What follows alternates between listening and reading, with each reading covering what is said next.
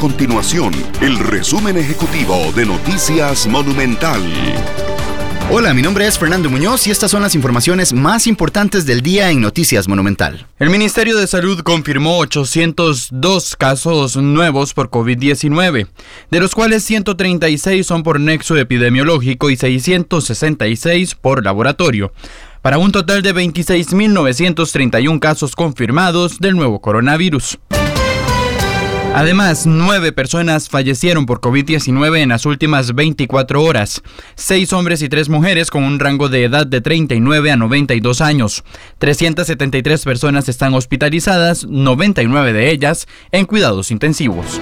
Estas y otras informaciones las puede encontrar en nuestro sitio web www.monumental.co.cr.